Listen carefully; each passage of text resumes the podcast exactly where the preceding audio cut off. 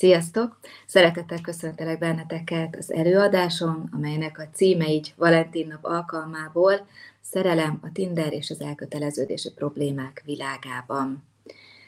Hát a szerelem témája az örök, ezt talán ti is tudjátok. A szerelem az, ami gyakorlatilag mozgatja az egész világot, inspirálja a művészetet, a tudományt is akár, és teszi sokszor gyönyörűvé, máskor pedig tényleg gyötrelmessé az életünket de mégis vágyunk rá, vagy nem vágyunk rá.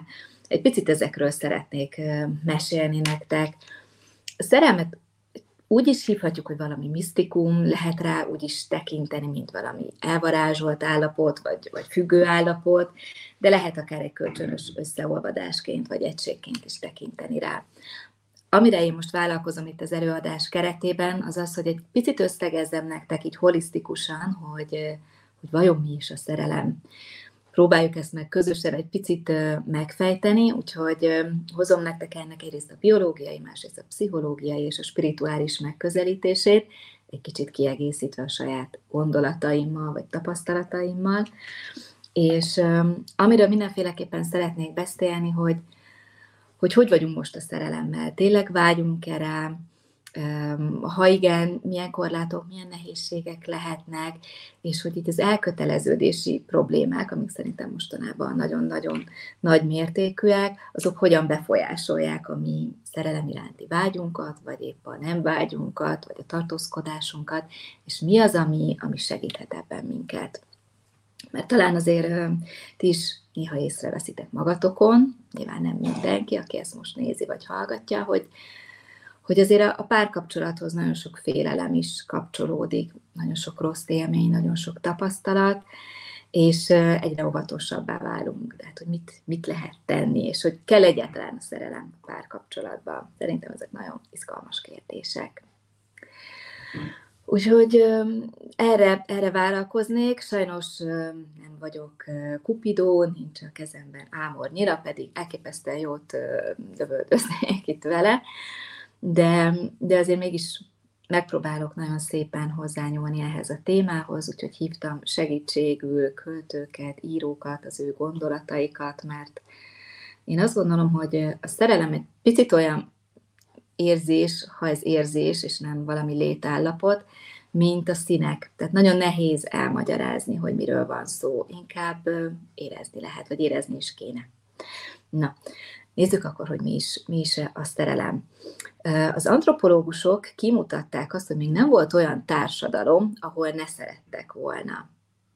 Ez azért szerintem nagyon izgalmas, tehát hogy minden társadalomban előfordul, de ez nem jelenti a teljes boldogságot. Ugyanis készítettek arra is statisztikát, mindenre van statisztika, hogy hogy hogyan élték meg az emberek a szerelmet, és hát az embereknek a 95%-a a nagy szerelem mellett megtapasztalta azt is, hogy szinte belehal a szerelembe, vagy hát annak az elvesztésébe, vagy a kapcsolat végébe.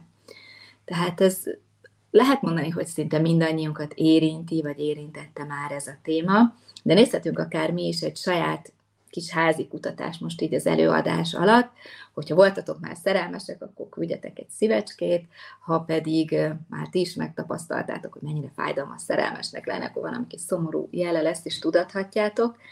Én mindkettőhöz itt most így virtuálisan bejelentkezem, tehát nyilván nekem is van erről tapasztalatom, hozok erről is gondolatokat. Szóval a kis házi kutatás mellett egyébként most a mai nappal így Valentin napon fogom elindítani egy másik nagy kutatást a szerelemről, be fogom majd tenni ennek is a linkjét, úgyhogy akinek van kedve részt venni benne, az majd töltse ki. Szóval mi is a szerelem?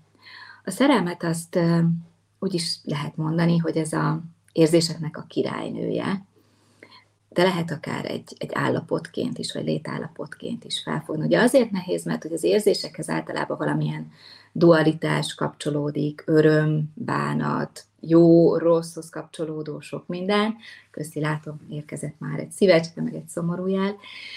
Szóval, hogy nehéz róla beszélni, és kérdés az is, hogy két ember között létezik csak a szerelem, vagy akár lehet szerelmesnek lenni a létbe is. Én mondjuk ez utóbbiban hiszek. Nézzük akkor, hogy nagy költők, írók hogyan fogalmazzák meg, hogy mi a szerelem. A kedvenceimet hoztam nektek. Amit nagyon szeretek Fodor Ákostól, egy kis rövid idézet, ő azt mondja, hogy szerelem, ahogy a szél meglebbenti a függönyt. Nem a szél, nem a függöny, a lebbenés. Hát szerintem ebben minden benne van, de menjünk tovább. Másik nagy kedvencem Müller Péter. Sok könyvét olvastam, és valahogy az egyre későbbiek, amik, amik úgy még jobban megfogtak. És, és tőle talán azt a gondolatot emelném ki, hogy a szerelem az, amikor a kettő egyé akar válni. Mert hogy azt gondolom, hogy ebbe a legfontosabb alapja benne van. Tehát, hogy az az egységélmény, amit aztán megélünk egy párkapcsolatba, de hozzuk a gyökerét az édesanyjákkal való kapcsolatból, a magzati korból, a kisgyermekkorból, és amire egyébként aztán épül az, az egész párkapcsolati pszichológiának is a modellje, az gyakorlatilag erről az egységről, vagy erről a szimbiózis állapotáról szól. Tehát én azt gondolom, hogy egy nagyon fontos része a szerelemnek, amikor valakivel szeretnél egyesülni, megismerni, a minden rezgését, az érzéseit, a gondolatait. Tehát ebben a lényeg benne van.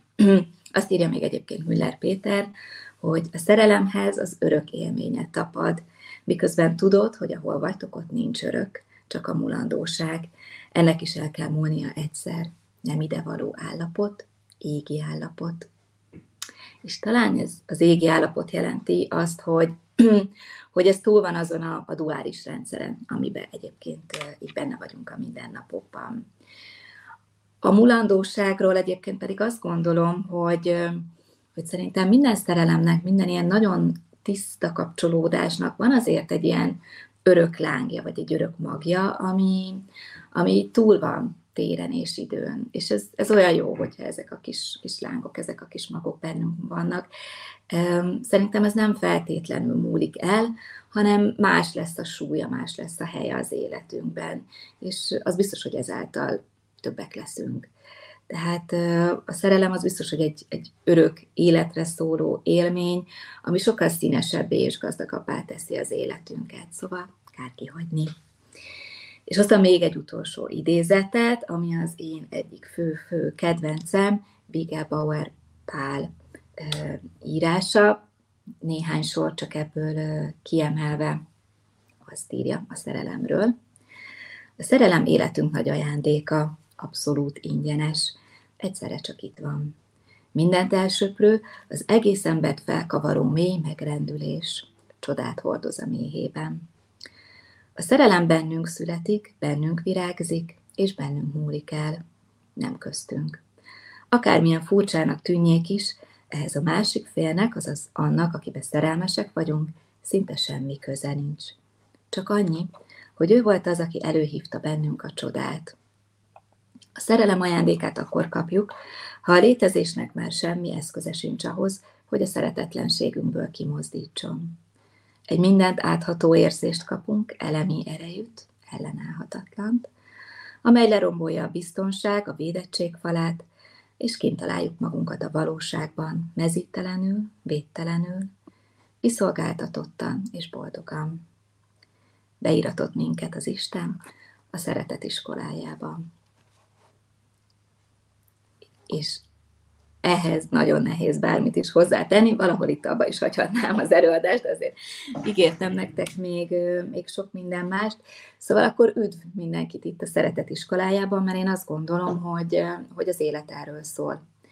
Nem csak maga a szerelem, hanem, hanem gyakorlatilag minden kapcsolódásunk. Mert hogy nagyon hiszem azt, hogy, hogy a kapcsolódásainkban létezünk, ami nem függőséget jelent, és nem csak párkapcsolatot jelent számomra, hanem, hanem azt a, az isteni egységet, azt a fenti és egyszerre lenti, földi, fizikai kapcsolatot, amit itt így fizikai testként meg tudunk élni, és meg tudunk tapasztalni, és azt gondolom, hogy ez egy, ez egy hatalmas csoda.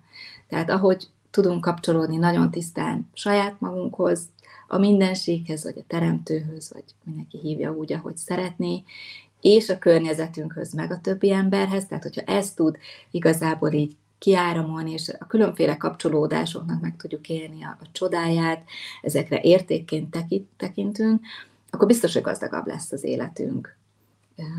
Úgyhogy ha másról nem is szólna ez a mai előadásom, csak hogy így a szeretetben és a kapcsolódásokban, aminek azt gondolom, hogy a, a szerelem valahol így a, egy, egy külön kis királynője, ha ezt meg tudjuk tapasztalni, akkor azt gondolom, hogy, hogy jól éltünk.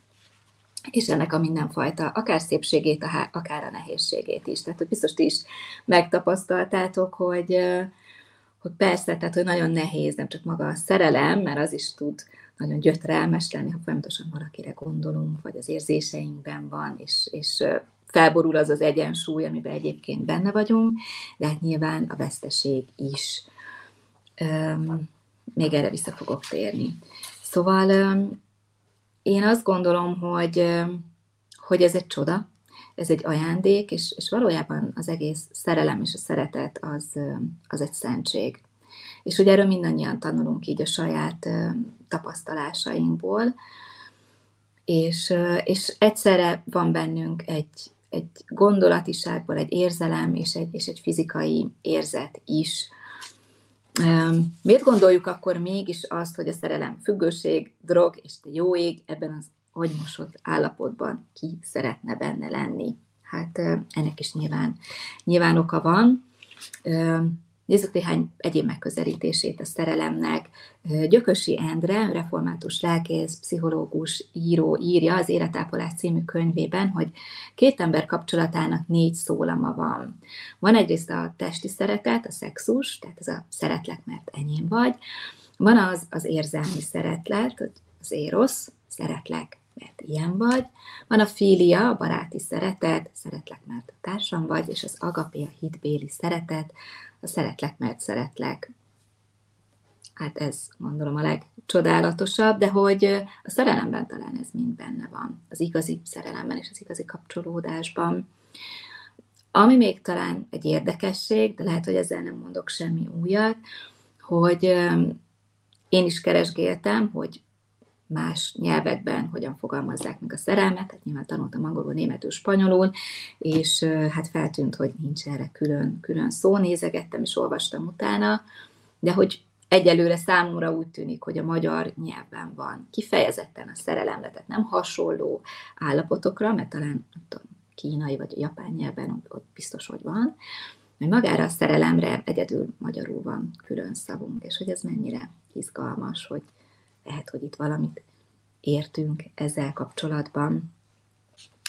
Szóval a szerelemnek van többfajta megközelítése, nyilván van a biológiai megközelítése, hogy hát a szerelem a természetnek a kegyessége, hogy a fajfenntartás során jól érezzük magunkat, és akkor is boldogsághormon, dopamin, meg oxitocin, amit szerelemhormonnak is hívnak, ez termelődik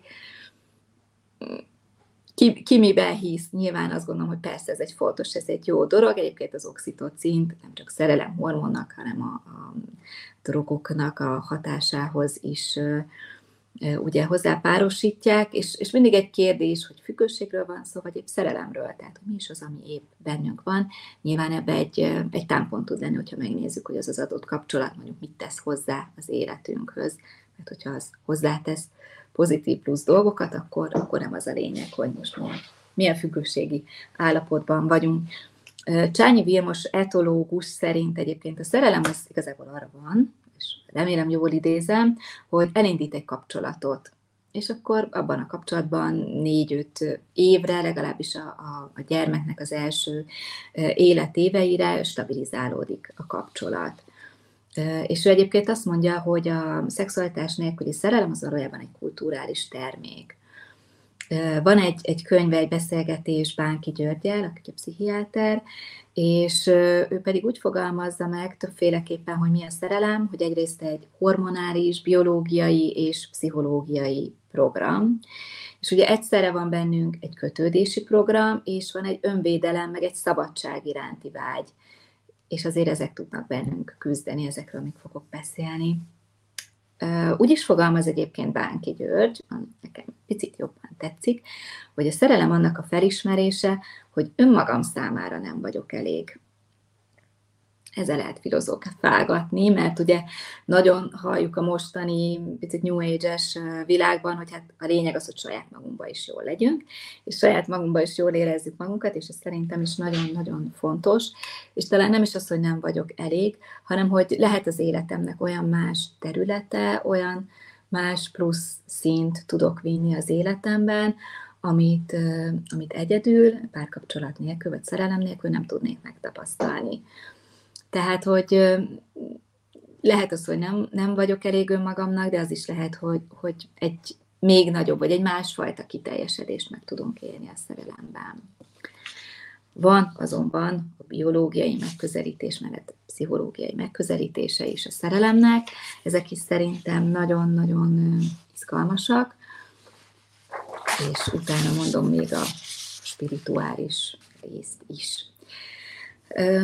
Szóval egy, egy francia filozófus mondta, hogy a szerelem az valójában az intimitás megélésének a képessége, és én azt gondolom, hogy ez, ez egy fontos mérföldkő, tehát, hogy képesek legyünk az érzelmi, nem csak a fizikai intimitásra, a bensőségességre, az nagyon fontos ahhoz, hogy ez a szerelem ki tudjon alakulni. Nagyon sokszor észre lehet venni, nem tudom, hogy ti tapasztaltátok, érdemes megnézni, hogy amikor valakibe beleszeretünk, akkor sokszor az ő fájdalmába vagy a sérüléseibe szeretünk bele. Ez velem is előfordult. Tehát, hogy, hogy akkor éreztem, hogy jött a szerelem, amikor meghallgattam, nem tudom, a páromat milyen veszteség érte, akár nem tudom, a testvérének, vagy a szüleinek az elvesztése, vagy bármi ilyesmi. És, és hogy, hogy ez indított be valamit, és szerintem nagyon fontos figyelni, hogy a sajnálat és a szeretet, tehát az empátia, vagy az együttérzés, az, az annak a része, de az nem ugyanaz, mint a szerelem. Szóval legyünk figyelmesek, én csak, én csak ezt tudom javasolni, de hogy, hogy az intimitás, az együttérzésnek a képessége, az kell ahhoz, hogy, hogy meg tudjuk nyitni nyilván a szívünket, és akkor ebbe a szerelem is bele tudjon férni. Ami egy elterjedten megközelítése a, a szerelemnek, az Robert Sternbergnek a nevéhez fűződik, a Yale Egyetemen egy amerikai professzor, és ő alkotta meg a szerelmi háromszögnek a definícióját, tehát ez nem az a belép a kapcsolatba a harmadik fél című klasszikus szerelmi háromszög, hanem ez azt jelenti, hogy a szerelemnek három fontos összetevője van. Az egyik az elkötelezettség, ez a, úgyhogy a szerelemnek a kognitív, tehát a racionális összetevője, hogy elköteleződöm a párom és a társam mellett, hogy igen, én vele szeretnék lenni. Nyilván egy kapcsolathoz, hogy az ember kapcsolatra vágyik, ez, ez egy fontos és szükséges elem, és ugye sokszor ez a legnehezebb, erről fogok később beszélni. A második eleme a szerelemnek az a bensőségesség, tehát ez maga az intimitás, amiről beszéltem, ez az érzelmi összetevője a szerelemnek, tehát kell a bensőségesség is, hogy megosszuk egymással az érzéseinket, a mindennapi élethelyzeteinket, tehát nyilván a nők ezért nagyon szeretnek beszélgetni is, megosztani, ami velük van, és a másikat is meghallgatni. Szóval ez nem az elszámoltatásról, vagy a nyúzzuk a másikatról szokott szólni, hanem hogy az intimitás is meglegyen egy kapcsolatban. A harmadik összetevő az pedig a szenvedély, az a, az a fizikai motivációnak nevezi, ez nem csak magát az aktust jelenti, hanem, hanem az, hogy vágyom és hogy vonzódom a másikhoz. Tehát ez, ezt jelenti a szenvedély. Mutatok erről nektek egy ábrát, nem fogom sokáig mutatni, sziasztok közben, hogy itt vagytok, hanem képként be fogom majd tenni az előadás végén, tehát ez a szerelmi háromszög, az elkötelezettség, csak én fordítva látom, a bensőségesség és a szenvedély, és ő megvizsgálta a kapcsolatokat az alapján, hogy melyik faktor van meg teljesen, mert ugye azt mondja, hogy ha mindegyik nagyon jó szinten működik, akkor ez a szerelem, ez, ez ki van teljesedve. Viszont lehet az, hogy egyik sincsen, akkor az nem szerelem. Olyan is lehet, hogy romantikus szerelem, hogy csak a bensőségesség, meg a szenvedély van meg, de nincs elköteleződés, hát ez szerintem nagyon-nagyon gyakori. De kicsit visszanézetet, amikor csak az egyik oldal működik, tehát például amikor egy bensőségesség van, az a szeretet, de nincs a vonzalom, nincs az elköteleződés, az a szeretet, egyébként ez is Ez az egyik legfontosabb. Aztán a belebolondulás, amikor csak a szenvedély van, és amikor csak elkötelezettség van, ezt úgy hívja, hogy üres szerelem. És a, a, amikor ugye kettő része is működik a három, itt a szerelem összetevőinek, amikor elkötelezettség van, szenvedély, de nincs meg a bensőségesség, az intimitás, azt mondja rá, hogy ez az ostoba szerelem, aztán a társ szerelem, amikor megvan az elkötelezettség, megvan a bensőségesség, de a szenvedély nincsen, vagy esetleg kimúlt, vagy valamiért nem működik, és a tökéletes szerelem, ugye, amikor az elköteleződés, a bensőségesség és a szenvedély is ott van, ez egy híres pszichológia megközelítés, tudjatok róla. Ami én azt gondolom, hogy ebből a legfontosabb, az az, az hogy kicsit megvizsgáljuk, hogy hogy vagyunk a kapcsolatunkban, és hogy ezekért lehet tenni. Tehát, hogy, hogy ne csak azt várjuk, hogy így jön az elköteleződés, majd egyszer csak így kialakul bennem, vagy a, vagy a bensőségesség, majd úgy lesz, hanem ezért igenis teszek, és lehet tenni egyébként magáért a szenvedélyért is, meg a vonzalomért is. Tehát, hogy ez egy tudatosság is tud párosulni, nyilván ne agyból működjön, hanem ez a lelkünkből, vagy a szívünkből jöjjön, de hogy, hogy lehetünk ebben is tudatosak. És amit ír, hogy, hogy nem csak ezt megtapasztalni, az, ami ritka ajándék, hanem hogy megtartani sokkal nehezebb. Olyan, mint a testsúly, tehát, hogy eléred a, azt a testsúlyt, amit, amit szeretnél, hát az is van, ha nehéz, de hogy, hogy azt utána megtartani. Tehát kicsit így van ez a, ez a szerelemmel is. De nyilván én azt gondolom, hogy egy kapcsolatot se lehet ennyire patika mérlegre tenni, és most nem kell, ugye coachingban már rögtön mondanák is, hogy akkor egy tízes skálán mennyire van meg az elköteleződés, a, a bensőségesség, mennyire működik a szenvedély, de azért a, a párkapcsolat is tehát hullámzik. Tehát, hogy nem lehet egy-egy létállapotot, vagy egy-egy időpontot kiemelni, mert lehet, hogy minden időpontban más számot adnánk erre. Szóval, hogy van egy hullámzás, és azt is szerintem fontos elfogadni. Tehát, hogy nem azt gondolni, hogy úristen, most a kapcsolatomban nincs meg a belsőségesség, vagy az elköteleződés, akkor húzom a nyolcipőt, hanem hogy lehet, hogy épp ez egy mai pillanatnyi érzés, mert, mert valami más történt bennem. Tehát, hogy egységében nézzük a kapcsolatot, és hogy egy kapcsolatra értékként tekintsünk. Ami nagyon tetszik, tegnap volt egy ilyen kócskafés beszélgetésük, és a Gáspár Gabi kolléganőm behozta azt az idézetet, amit én is nagyon kedvelek Erik Fromtól, hogy szeretni valakit több, mint egy erős érzés, hogy az döntés, ítélet és ígéret. Tehát, hogy egy döntés is társuljon, hogy igen, én ott vagyok ebben a kapcsolatban, és hogy egy ígéret és egy ítélet is van benne.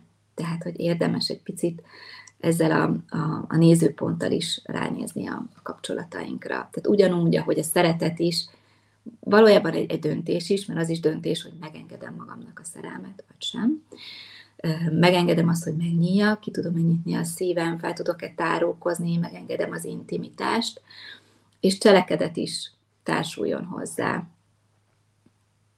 Mm, nagyon sokszor tapasztalom én is a coachingban, vagy így a mindennapi helyzetekben, hogy, hogy, hogy szeretnék akár a szerelmet, vagy egy, egy kapcsolatot, vágyunk is rá, de hogy a félelmek sokkal erősebbek.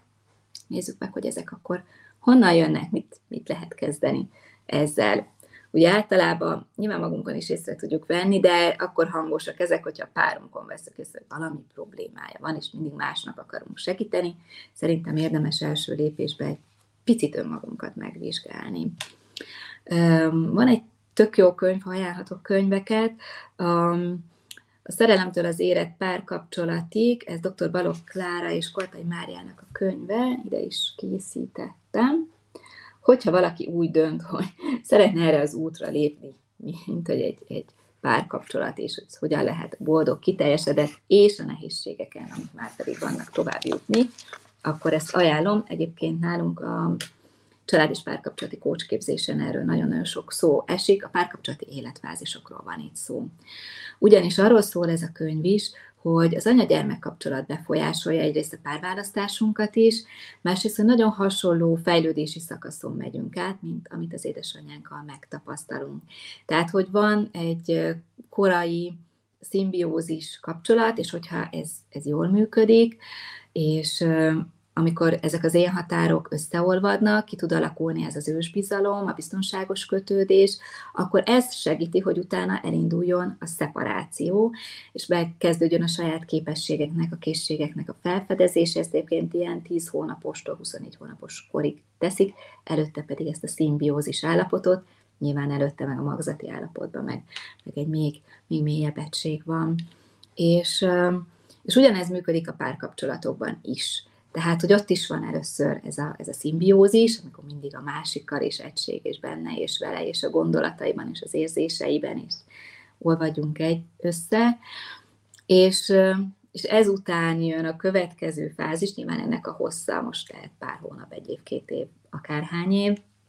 Utána jön, amikor a miből lesz picit újra a, a differenciálódásnak a szakasza, és egyébként utána itt a, a párkapcsolati életszakaszokban van egy gyakorlás, egy újra közeledés és egy érett párkapcsolatnak a szakasza, mondjuk azt, hogy happy end.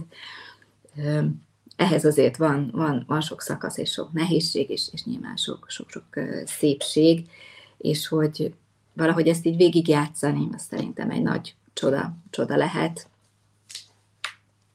Igyekszem én is ezt megélni, és titeket is erre bátorítalak, mert hogy ez, ez azt gondolom, hogy a, az életünket tényleg gazdagabb, színesebbé teszi. Üm, Szóval, hogy párkapcsolatokban is ugye megvan ez a szimbiózis, de azért nem minden kapcsolatban. Tehát nyilván van olyan kultúra, olyan társadalom és olyan kapcsolat, ahol ez kimarad, és attól ez még tud működni, és tud nagyon örök és érett párkapcsolattá alakulni. Szóval azért nem kell rögtön eldobni azt a kapcsolatot, hogyha azt érezzük, hogy ez vajon benne volt-e, vagy mégse volt benne az életünkbe. De nagyon-nagyon sokszor pont, hogy mi a, mivel azért ebben a, a szimbiózis állapotában, illetve az első években nagyon sokszor sérülünk, így a, az édesanyánkkal való, és akár a családi kapcsolatainkban is, mert azért nem csak az édesanyja, aki körbeveszi a, a gyermeket, hanem az édesapa, meg maga a család és a tágabb környezet is, de hogy itt nagyon sok sérülés van. És azért ezek hatványozottan kihatnak a párkapcsolatainkra is. Ö, milyen sérülések lehetnek, tehát mondjuk saját életemben mondjak egy példát, mi ikrek vagyunk, 8 hónapra születtünk, életünk első egy hónapját, tehát ikreként, akik ott vannak együtt az anyamében, inkubátorba, meg kórházba töltöttük.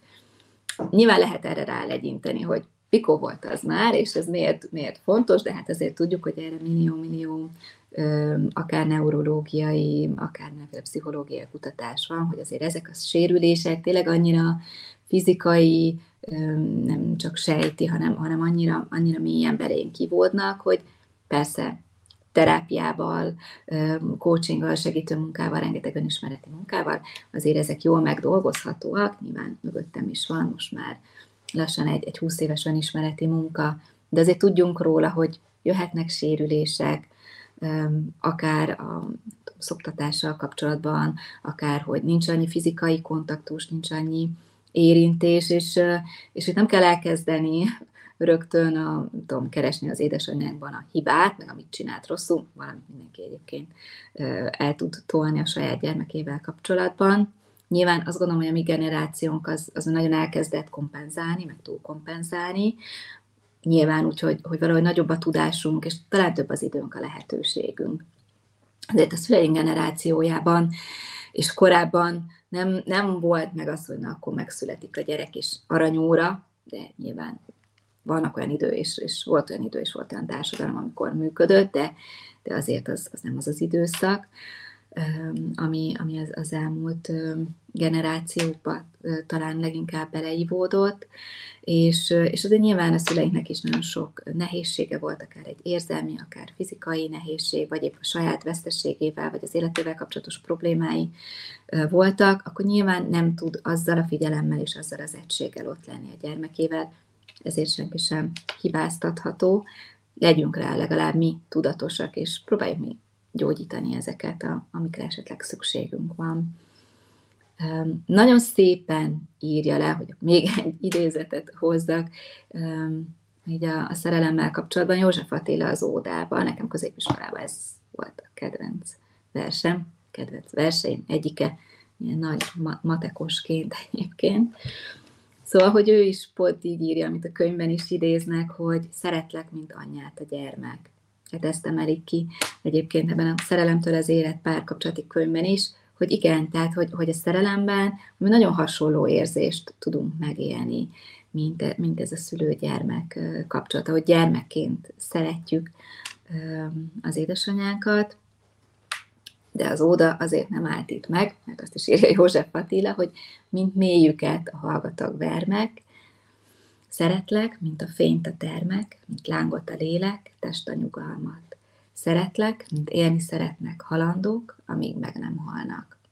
És egyébként nekem ez talán még fontosabb, mint ez a szeretlek, mint anyát a gyermek, mert az, hogy, hogy a fényt, a termek, lángot a lélek, test a nyugalmat, tehát hogy ebben van a láng, ott van a teljesség, ott van az a mindent kitöltő állapot, amire szerintem mindenki vágyik, és az, hogy mint élni szeretnek halandók, amíg meg nem halnak, ez pedig, amivel indítottam, tehát hogy az élet szeretete is, az élet teljességének a megélése, amikor nem a múltban, a jövőben, meg a gondolatainkban, meg az elveszett érzésekben vagyunk, hanem nagyon jelenlévőek tudunk lenni, akkor valami hasonló állapotot, ezt a hasonló egységállapotot meg lehet élni. Úgyhogy én azt tudnám egyébként javasolni annak, aki azt érzi, hogy picit be van záródva a szíve, vagy, vagy össze van törve a szíve, hogy sok minden más mellett, hogy próbálj minél többet a jelenben lenni.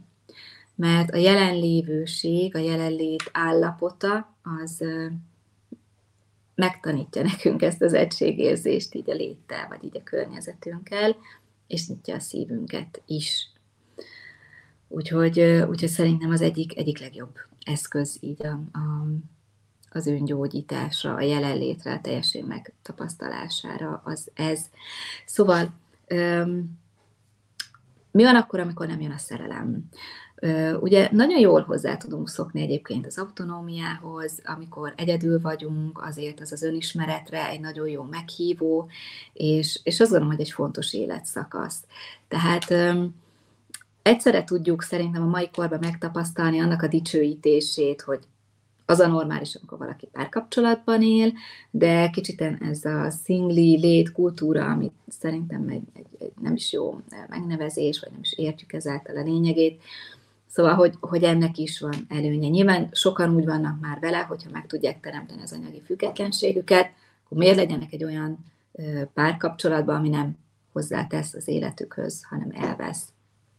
Tehát, hogy ez is, ez is érthető. Az is lehet, hogy valakinek egyébként az a megoldási módja, hogy egyik kapcsolatból a másikra ugrál, de érzelmileg egyikbe sincs ott, vagy pedig teljesen kerüli a kapcsolódást, vagy tök jól érzi magát egy darabig az autonómiában. De hogy ez nagyon sokszor a félelmekről szól, mert hogy, hogy azért nagyon sok félelem kapcsolódik magához a párkapcsolathoz és a szerelemhez is még mielőtt itt az elköteleződésbe és ezekbe a félelmekbe igazából belemennék, még ígértem nektek, hogy egy picit a spirituális megközelítéséről is beszélnék a szerelemnek.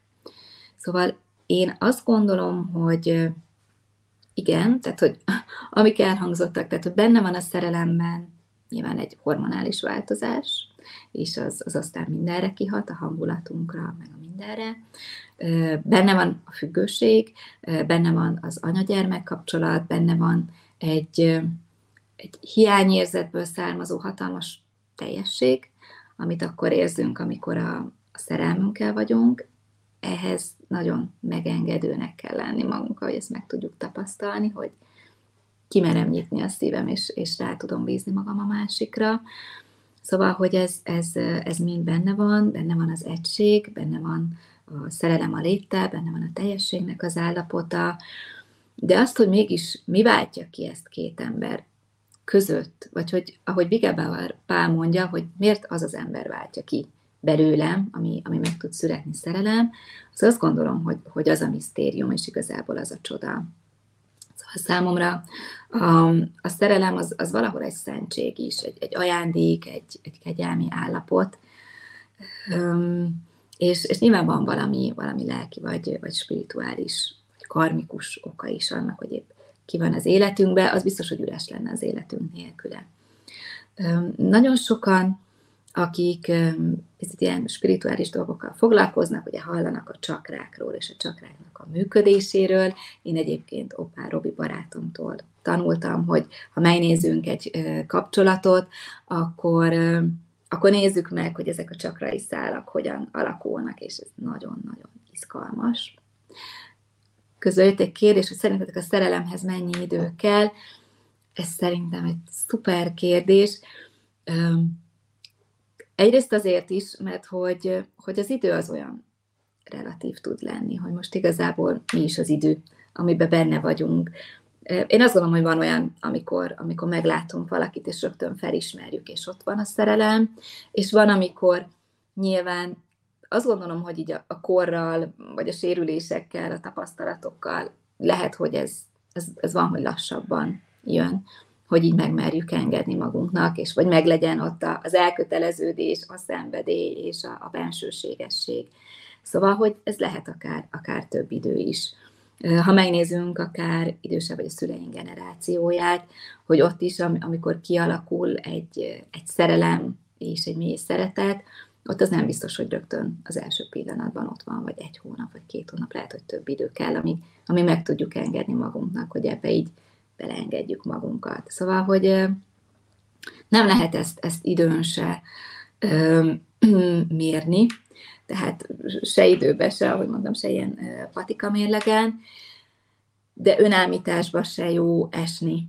Tehát, hogy, hogy azért azt is jó tudni, hogy vajon a másik hogyan viszonyul hozzánk, van-e terve neki az elköteleződéssel, azért nem jön a, a szenvedély, mert valami más probléma van, hogy van ő az ő szívével, mennyire tudja, mennyire akar ő egy bensőséges, intim kapcsolatot, van-e más az életében, a szívében. Szóval azért ezeket nagyon fontos szerintem tisztázni és, és kommunikálni, mert, mert az is lehet, hogy nem fog jönni az a, az a szerelem. Közben azt írja, hogy az utolsó próbálkozás három és fél alatt amiatt lett vége, mert a srác közölte, hogy mindig egy hónap alatt szerelmes lesz, és nem rabolná az időt. Szerintem más oka volt. Igen, ez, ez lehet, hogy más, más, más oka volt, szerintem ezt, ezt lehet, hogy, hogy jól látod, vagy neki van egy ilyen hiedelme azzal kapcsolatban, hogy a szerelemnek mikor kéne megtörténnie. Ami szerintem még egy tök jó eszköz, az a Byron Katie-nek a négy kérdés című módszere. Egyébként van erről könyv, meg interneten is lehet olvasni, mert hogy nagyon sok hiedelmünk és félelmünk van. Például a szerelemnek egy hónapon belül meg kell történnie. Úgy szól a négy kérdés, hogy igaz ez az állítás, hogy hát a szerelemnek egy hónapon belül meg kell történnie. És lehet, hogy ő azt mondaná, hogy hát igen, mert hát ez mindig így szokott lenni, mert különben nem szerelem, csak időhúzás, meg belemagyarázzuk. A második kérdés az az, hogy teljesen biztos lehetsz-e abban, és jön a hiedelem, hogy a szerelemnek egy hónapon belül meg kell történni. Itt már el szoktak gondolkodni itt a második kérdésnél az emberek, hogy hát azért lehet, hogy már létezett a Földön egy olyan kapcsolat, hogy a szerelemhez több idő kellett, tehát akkor nem is biztos százszázalékosan, hogy ez igaz-e. A harmadik kérdés, hogy ki vagy te ezzel a gondolattal, vagy mit ad hozzá az életedhez, a negyedik pedig az, hogy ki lennél te enélkül az állítás vagy hiedelem nélkül. És itt ennél az utolsó kérdésnél ö, szokott az lenni, hogy előtte igen, hogy ez egy védelem magamnak, és enélkül a hiedelem nélkül, hogy a szerelemnek egy hónapon belül meg kell történni, lehet, hogy sokkal nyitottabban tudnék az emberekhez hozzáállni, mindenféle elvárás nélkül. Én azt gondolom, hogy annyira ezek az, az elvárások átszövik az életeinket, meg ezek a gondolatok és hiedelmek, hogy, hogy mintha ha mindenre valami recept lenne, és akkor működik jól az élet, ha az úgy működik. Nagyon sokféle kapcsolódás van, mindegyik, mindegyik érték. Nem minden kapcsolatunkban ugyanúgy alakul ki a, a szerelem. Szóval lehet ez egy, ez egy hiedelem is, de, de ahogy írtad, így első érzése lehet, hogy itt ennek, ennek más oka volt. Sokszor nem akarjuk megbántani a másikat, és hogy, hogy ezért egyszerűbb valami kvázi elfogadható indokot mondani. Remélem, egy picit tudtam segíteni. Szóval így a, a, spirituális megközelítésnél, ugye, hogyha megnézzük a csakrai szálakot, mondjuk a gyökércsakra szintén, hogy mennyire van meg a bizalom, a biztonság egy kapcsolatban, ez azért nem árt. Ugye, hogyha meg vagy jól működik, akkor a második csakrai területnél, hogy hogy van, az ugye az anyagi dolgokat is oda köti, meg magát a szexualitást, hogy az hogy működik. Nagyon sokszor zárva van egyébként ez a szexcsakrai terület, mert a gondolatainkkal, az érzéseinkkel, a félelmeinkkel, a tapasztalatainkkal leblokkoljuk, illetve hogyha nem jó a kommunikációs szál, például nincs meg az az intimitás, ha nem működik jól a kommunikáció, akkor a nők egyébként már blokkolják is a szexuális részt. Nyilván nem lehet általánosítani. Mennyire van meg a, a szolár csakránál, tehát mennyire vagyunk egymásnak a társai, mennyire tudunk egymásnak a barátai lenni. Ez sem biztos, hogy annyira gyorsan kialakul, mert azért a mindennapokban rengeteg dolgunk van, rengeteg feladat, rengeteg teendő, tehát még tinikorban, vagy ilyen egyetemista életben, amikor süvefüve ilyen nappal együtt vagyunk, ezek lehet, hogy gyorsabban kialakulnak, de azért amikor a mindennapok ott vannak, a munka, vagy akár, akár család, és akkor ez lehet, hogy, hogy ehhez is több idő kell. Nyilván a szív csakra a szeretet szál, az, az hogyan működik, a kommunikáció, hogy mondtam, mennyire van közös gondolkodás, közös tervezés, és, és mennyire van meg akár ez a, ez a gondolati szár, és a spirituális és a karmikus szár hogyan működik, és hát ezek a, ezek a kapcsolati szálak egyrészt mennyire tiszták, mennyire erősek, mennyire szép aranyszínűek, nyilván egy, egy tökéletes kapcsolódásban vagy szerelemben, ami ritka, de, de hogy akkor abból nagyon sok szál szépen és jól működik. Egyébként a szív szimbólumnak az eredetéről is tervezek majd egy ilyen posztot kirakni, most nem annyira húznám az időt vele, de hogy, hogy nagyon, nagyon sok elképzelés van, és, és az egyik elképzelés az az, hogy, hogy a szerelmesek közö, körül, ami kialakul kapcsolódási szál vagy aura kép, az ilyen szív formájú. Um, úgyhogy, úgyhogy érdemes egyébként a kapcsolatokat megvizsgálni, hogy, hogy hol van valami fejlesztendő terület, mi az, ami jól működik, mi az, ami nálunk működik jól, és mi az, ami a, a párunknál kevésbé lehet ezt, ezt összhangba hozni.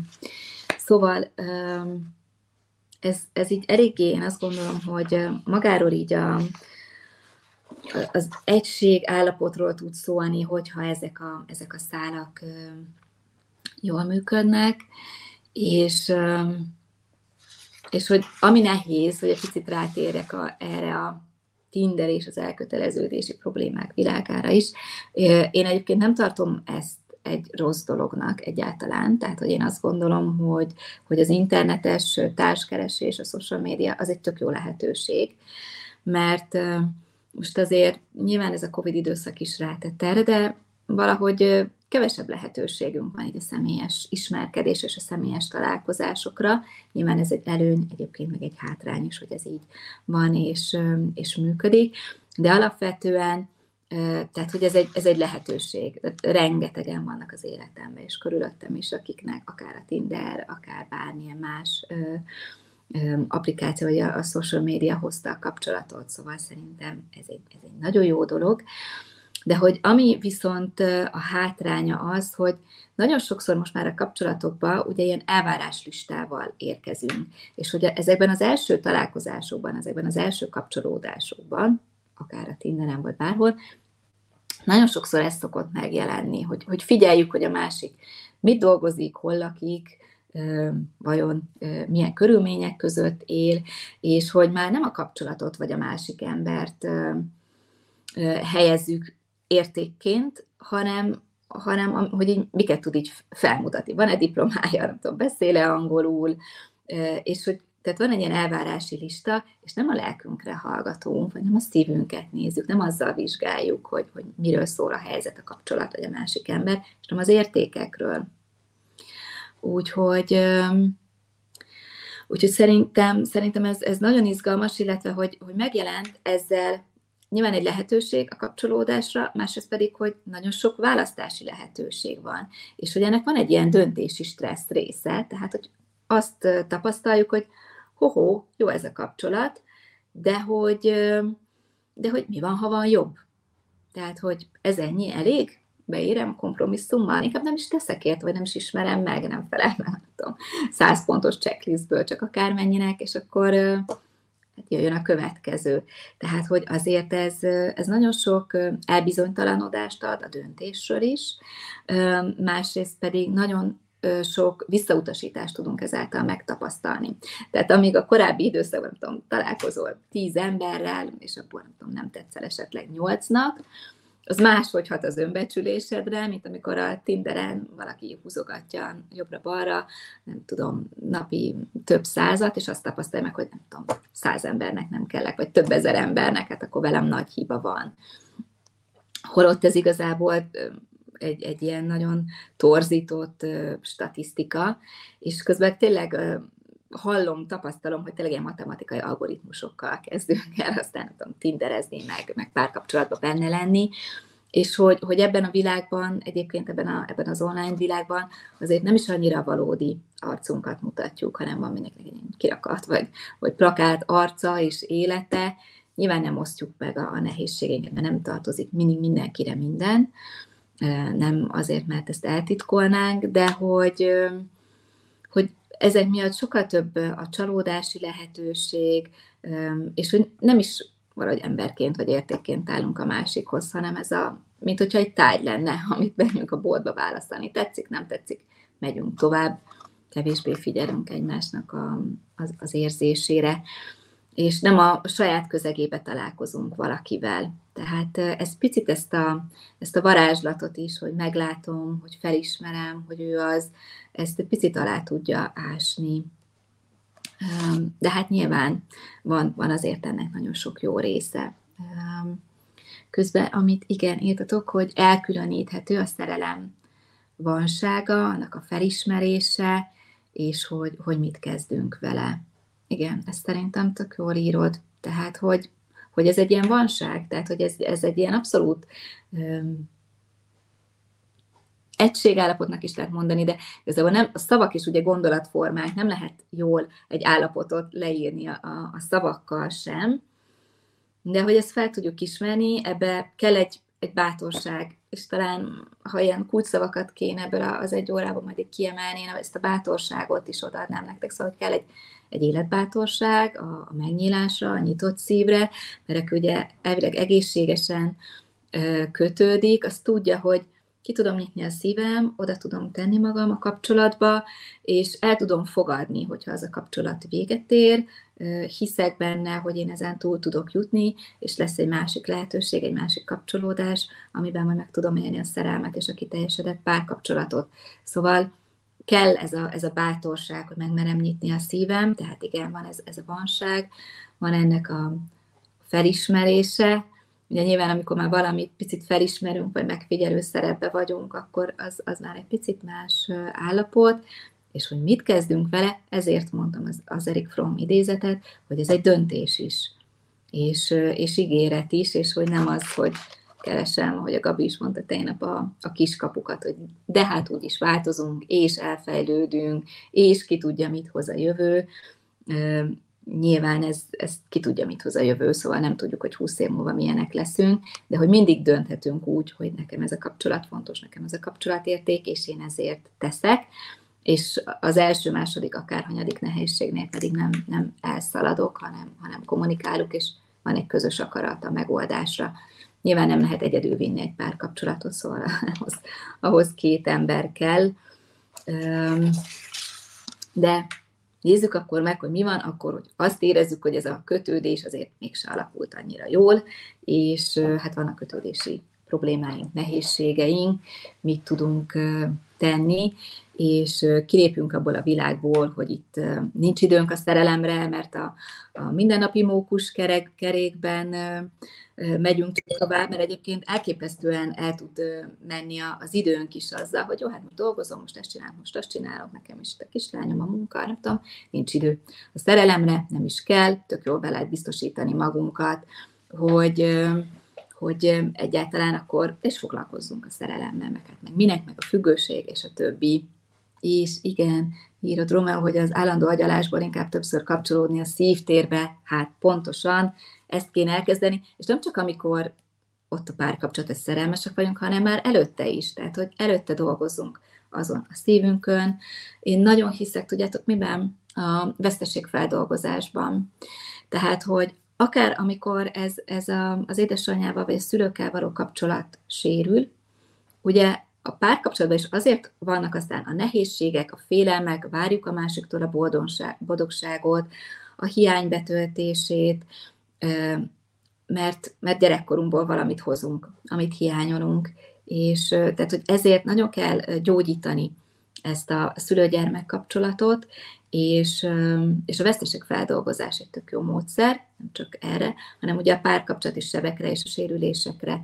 És azt is azért kell tudatosan ezekkel foglalkozni, mert azt, hogy az idő megoldja, nem oldja meg, tehát hogy ezt el is lehet felejteni, valamit átalakít az idő, de nagyon-nagyon sokáig lehet egy, egy, egy veszteséget, vagy egy szerelmi csalódást vinni magunkkal. Én is évekig bírtam magammal vinni ilyeneket, úgyhogy, úgyhogy ezzel lehet foglalkozni önismereti munkával, és az a nehézség, amikor véget ér egy szerelem bármilyen módon, vagy egy, egy kapcsolat, ma, hogy ezt így végigfutottuk és kijátszottuk, és valahol belül tudjuk, hogy, hogy ennek ennyi volt az ideje.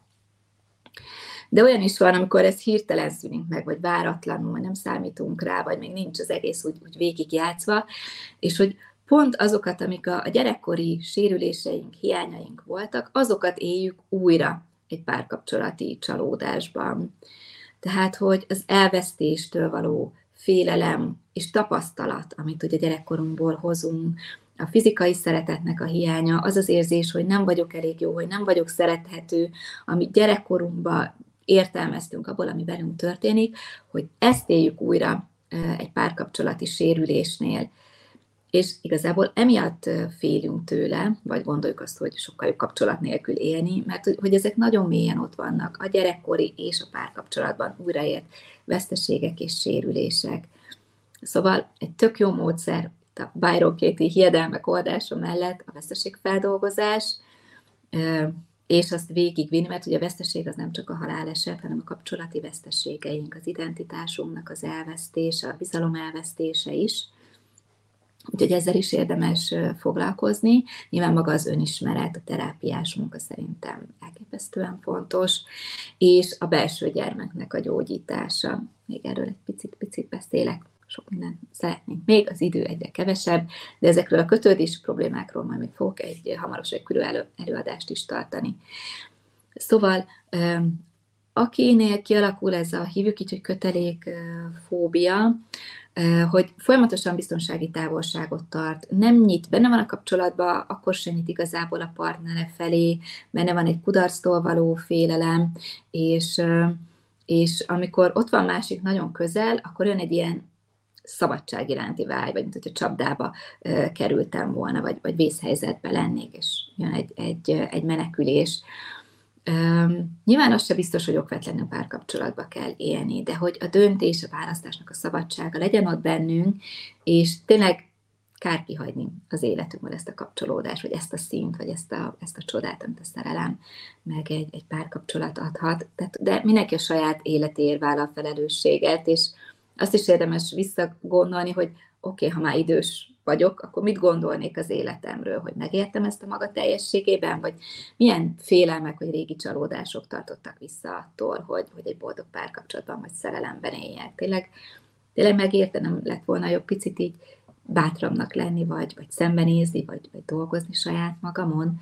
Szóval, hogy szerintem érdemes ezt a, ezt a kockázatot vállalni, és hogy azzal tisztában lenni, hogy ami bennünk van, ez a nagyon erős, ilyen zavaros szabadságvágy, az, az igazából a félelmeinkből jön.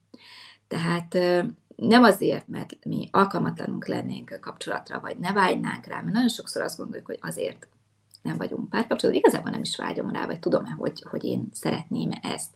Nekem fontosabb az autonómia, a függetlenség, a szabadság, meg egyébként is annyi rossz kapcsolat van, szóval, hogy így minek.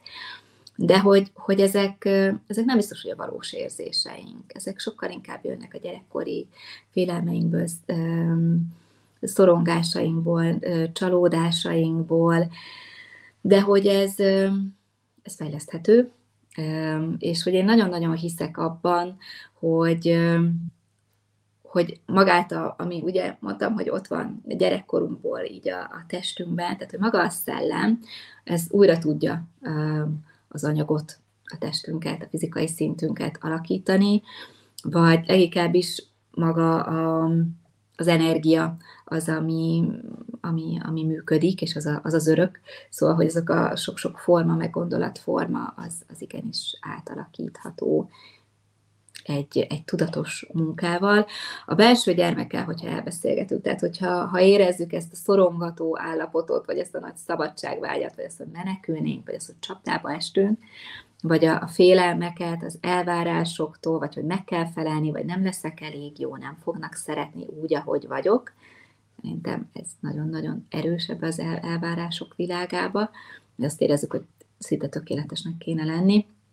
Szóval, hogy akkor így elbeszélgetni a bennünk lévő gyermekkel, hogy, hogy igen, tudom, hogy félsz, tudom, hogy rossz volt neked, hogy, hogy megtapasztaltad a veszteséget, vagy az elhagyást, vagy hogy nem figyeltek úgy rád, de hogy én most már itt vagyok, figyelek rád, veled vagyok, ott leszek veled, és, és segítek, hogyha bármi történik. És akár elmondani a, a, annak a gyermeknek egy pár kapcsolatban, hogyha épp az, az van, csak nehéz megnyílni, hogy, hogy nyugodtan bíz rá magad arra az emberre, hogy ő szeret, veled akar lenni, és, és itt vagyok, hogyha bármi nehézség van, és hogy most már nem az a gyerek vagyok egyébként azt is tudatosítani, aki gyerekkoromban voltam, aki azon a, a nehézségen átment, és, és hogy tudjuk elhinni azt, hogy, hogy szerethetőek vagyunk, nyilván első lépés, mi is próbáljuk szeretni magunkat úgy, ahogy, ahogy vagyunk, és lehet egyensúlyt teremteni egyébként ebben a közelség iránti vágyban és a függetlenség iránti vágyban, ugye Bárki Györgyet is mondtam, de hogy így az összes pszichológiai könyvben ez a két drive, hogy egyszerre bennünk van, ez ezzel foglalkozik, szóval lehet egyszerre is. Lehet egyensúlyt teremteni. Én nagyon abban hiszek, hogy igazából ahogy gyermekként is, felnőttként is vagyunk egy biztonságos tér, egy biztonságos kapcsolatra, ahol szeretve, elfogadva vagyunk úgy, ahogy vagyunk, és tehát megvan ez a biztonság, megvan a kötődés, és hogy közben meg kiteljesedhetünk, és lehetünk azok, akik vagyunk, és, és megérhetjük a, a függetlenségünket is, így a, a kapcsolaton belül. Szóval, hogy, hogy most már azért nem gyerekek vagyunk, nem vagyunk kiszolgáltatva, nem tart minket senki igazából a, a markában, és a félelem attól, hogy függővé válok, hogy megszűnik a tartásom, hogy feladom önmagam, ezzel pont, hogy így becsukjuk gyakorlatilag így a, a mennyországnak a kapuját, amin akár be is léphetnénk. Tehát, hogy ezekkel a félelmekkel, hiedelmekkel foglalkozunk nagyon-nagyon tudatosan. Ha azt érezzük, hogy így belefulladnánk ebbe a, ebbe a közelségbe, akkor ezt az érzést is érdemes egyébként a fókuszolásnak is nagyon jó a technikája, azzal kicsit átadni magunkat az érzésnek, megtalálni, hogy milyen ez az érzés, picit aztán kívülebb, kívül helyezni saját magunkon, kívül, és, és akár barátként tekinteni ezekre az érzésekre, félelmekre, és akár egy picit távolabb is tolni, és hogy majd, majd visszatérünk hozzá.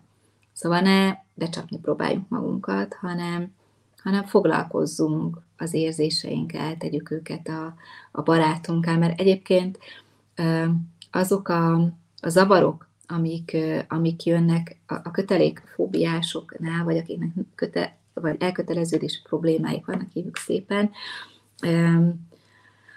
folyamatosan stresszesek, idegesek, félnek, önmaguk elől is menekülnek, nagyon sok szenvedélybetegségnek, a depressziónak, szorongásnak a táptalaja. És maga ez a, a menekülés a kapcsolódástól, az, a saját érzéseinktől, ez sokkal több energiát emészt fel, mint egyébként a szembenézés. Úgyhogy foglalkozunk ezzel, tényleg, tényleg tudatosan, mert tényleg ott a Mennyország kapuján be tudjunk lépni, és, és tudjuk nyitni a, a szívünket. Egy picit így zárásként, nem tudom, van-e még esetleg bármilyen kérdésetek, vagy, vagy megosztanátok. Én tényleg azt gondolom, hogy fontos, hogy az önismerettel foglalkozunk. Mik az értékek számunkra? Milyen élettel lennénk elégedettek? Mik az értékek számunkra? Tudunk-e értékként tekinteni a kapcsolatainkra? És sokféle kapcsolódás van, ami, ami, ami érték. Figyeljünk a szívünkre, össze van-e törve, ki van nyitva. Én, én, amikor ezzel a veszteségfeldolgozással találkoztam először, akkor jöttem le, hogy ja, hát ezért szívem össze van törve, hát akkor ez az én problémám. És hogy, hogy erre, erre van lehetőség, hogy ez, hogy ez, ez megváltozzon. Tehát ez egy, ez egy hatalmas ajándék, és egyébként nekem abban a, egy, egy veszteségfeldolgozás azt éreztem, hogy kb. 5 év terápiával ér fel, annyit tudott adni. Szóval, hogy, hogy nyissuk a szívünket, szeressük saját magunkat is, fogadjuk el magunkat is, próbáljuk meg elfelejteni a millió elvárást, meg ezt a teljesítménykényszert, meg a hiedelmet, hogy milyennek kéne egy párkapcsolatnak lenni, milyennek kéne másnak lenni, és, és hogy, hogy egyetem milyennek kéne a szerelemnek lenni, tök jó, hogy bekerült ez a téma. Saját magunkra edzük kicsit, ne csak mentálisan magunkat, hanem a szív izmunkat is a, a jó értelemben. Egy, egy kicsit edzük, próbáljunk hangolódni, akár zenével is, a szeretetre, a szívnyitásra, a szerelemre, mert az, ez tényleg egy plusz szín, egy, egy plusz teljesség az életünkbe, és, és én hiszek abban, hogy a kapcsolódásainkban tudjuk megélni az élet teljességét. Még egyszer hangoztatva, a kapcsolódás nem csak a párkapcsolat, hanem a kapcsolódás fent, lent, kint, bent, önmagunkhoz, a saját férfi és női részünkhöz. Tehát ekkor tud egy igazi olyan egység lenni, ami így, így ki tud talán, talán áradni. Közben írjátok, igen, hogy az önismereti munka az, ami, ami segít. Szeretném másoknak segíteni, milyen irányba tudsz elindulni. Hát amivel mi foglalkozunk az akadémián, azok a coachképzések. Én nagyon hiszek egyébként a coachingban. Nyilván az, az nem a terápiáról, nem a múlt feldolgozásáról szól, hanem a jelen és a jövő felé haladó módszer. Úgyhogy, úgyhogy én ezt tudom egy belépőnek adni, mert egyébként nagyon sok pszichológus, pszichiáter és nagyon sok területről érkeznek hallgatóink, és a coaching miközben a képzés ad egy szakmát, közben pedig a saját önismeretünkre elképesztően hat. Tehát van egy önismereti tanfolyam is ugye a képzés részeként, mert hogy megtanuljuk felismerni a saját érzéseinket, a saját szükségleteinket, figyelni a másikra, és az ő érzéseire, szükségleteire is figyelni. Gyakorlatilag az érzelmi intelligenciáról van szó, ami minden kapcsolatnak az alapja. Úgyhogy Rómeó, ha érdekel a coaching, nagyon-nagyon sok szeretettel várunk, nézd meg egy nyíltapunkat, meg nézd meg a, a honlapunkat, és gyakorlatilag a coachingban is egy ilyen szeretettérbe dolgozunk, úgyhogy ott csodák tudnak megtörténni és magához azt gondolom, hogy a, a szerelemhez, meg az élethez is kell egy, egy életbátorság, mert hogy, hogy tényleg a szerelem életünknek a legnagyobb élménye tud lenni. Akkor is, ha nehéz, akkor is örökre ott van bennünk, szóval, hogy, hogy kár kihagyni. És, és én azt gondolom, amikor így sok mindent teszünk magunkért, vagy ez fontos, vagy ennek is adunk energiát, foglalkozunk a saját nőiességünkkel, a férfiasságunkkal, akkor jön az, amiről igazából Reményik Sándor a Kegyelem című versében ír, hogy valahogy így magától megtörténik, aminek történnie kell, ami, ahogy írja, hogy ugye nem imára, nem, nem akarattal történik meg, hanem, hanem egyszerűen így magától nyílik az ég, és, és magától alakul az, ami, ami bármilyen kérésre, imára, dűre, akaratra nem történik meg, az egyszer csak ott van. Ezt hívja ő úgy, hogy, hogy kegyelem. szerintem az egyik leggyönyörűbb szó. Egyébként a kislányom Anna, azt jelenti kegyelem. És akkor még egy leges legutolsó záró gondolat, Szent Ágoston mondta állítólag, hogy szeres és tégy, amit akarsz. Szerintem ebbe egyébként minden benne van, szóval ha merjük a szívünket nyitni, és nem csak szerelem fókusszal, hanem önmagunk felé, az élet felé, az emberek, a környezet felé, fent lent, kint, bent, teljes egységben, és ebből ragyogunk, hogyha megtanuljuk szeretni a férfiakat, a nőket, nem ítélkezünk, akkor tud velünk az élet is a legtisztábban megtörténni, és maga, maga a szerelem is. Úgyhogy hát röviden erre gondoltam így a, a szerelemről szóló előadásban. Rengeteg mindent tudnék még mondani, ahogy említettem a kötődésről, még, még fogok külön beszélni, mert hogy, hogy tényleg nagyon itt az elköteleződési problémák világában élünk, Ugye, hogyha ezt észrevesszük, önismeret, belső gyermekgyógyítása, érzésekkel való munka, fókuszolás, veszteségfeldolgozás, terápia, szóval, hogy nézzük meg, és leginkább legyünk a jelenben, nyissuk a szívünket, és akkor igazán jó dolgok tudnak megtörténni. Úgyhogy köszönöm, hogy itt voltatok hogy, hogy velem tartottatok, köszönöm az együtt gondolkodást és a, és a kérdéseket is. Vissza lehet majd nézni az előadást ugyanúgy, mint, a, mint az összes többit, és hát a mai napra pedig nagyon szép Valentin napot kívánok. Én azt gondolom, hogy akkor is, ha van kapcsolatunk, akkor is, hogyha éppen nincs, egy picit saját magunkat miért nem szeretgetnénk meg a mai nap ugyanúgy, mint máskor, vagy akár a környezetünkben lévő többi embert, kimondta, hogy a szeretetnek, vagy a szerelemnek, vagy ennek az érzésnek, vagy az állapotnak csak egy ember iránt lehet irányulnia, úgyhogy inkább így is fogalmaznék, hogy szeretettel teli nagyon szép napot, illetve napokat kívánok nektek. Sziasztok!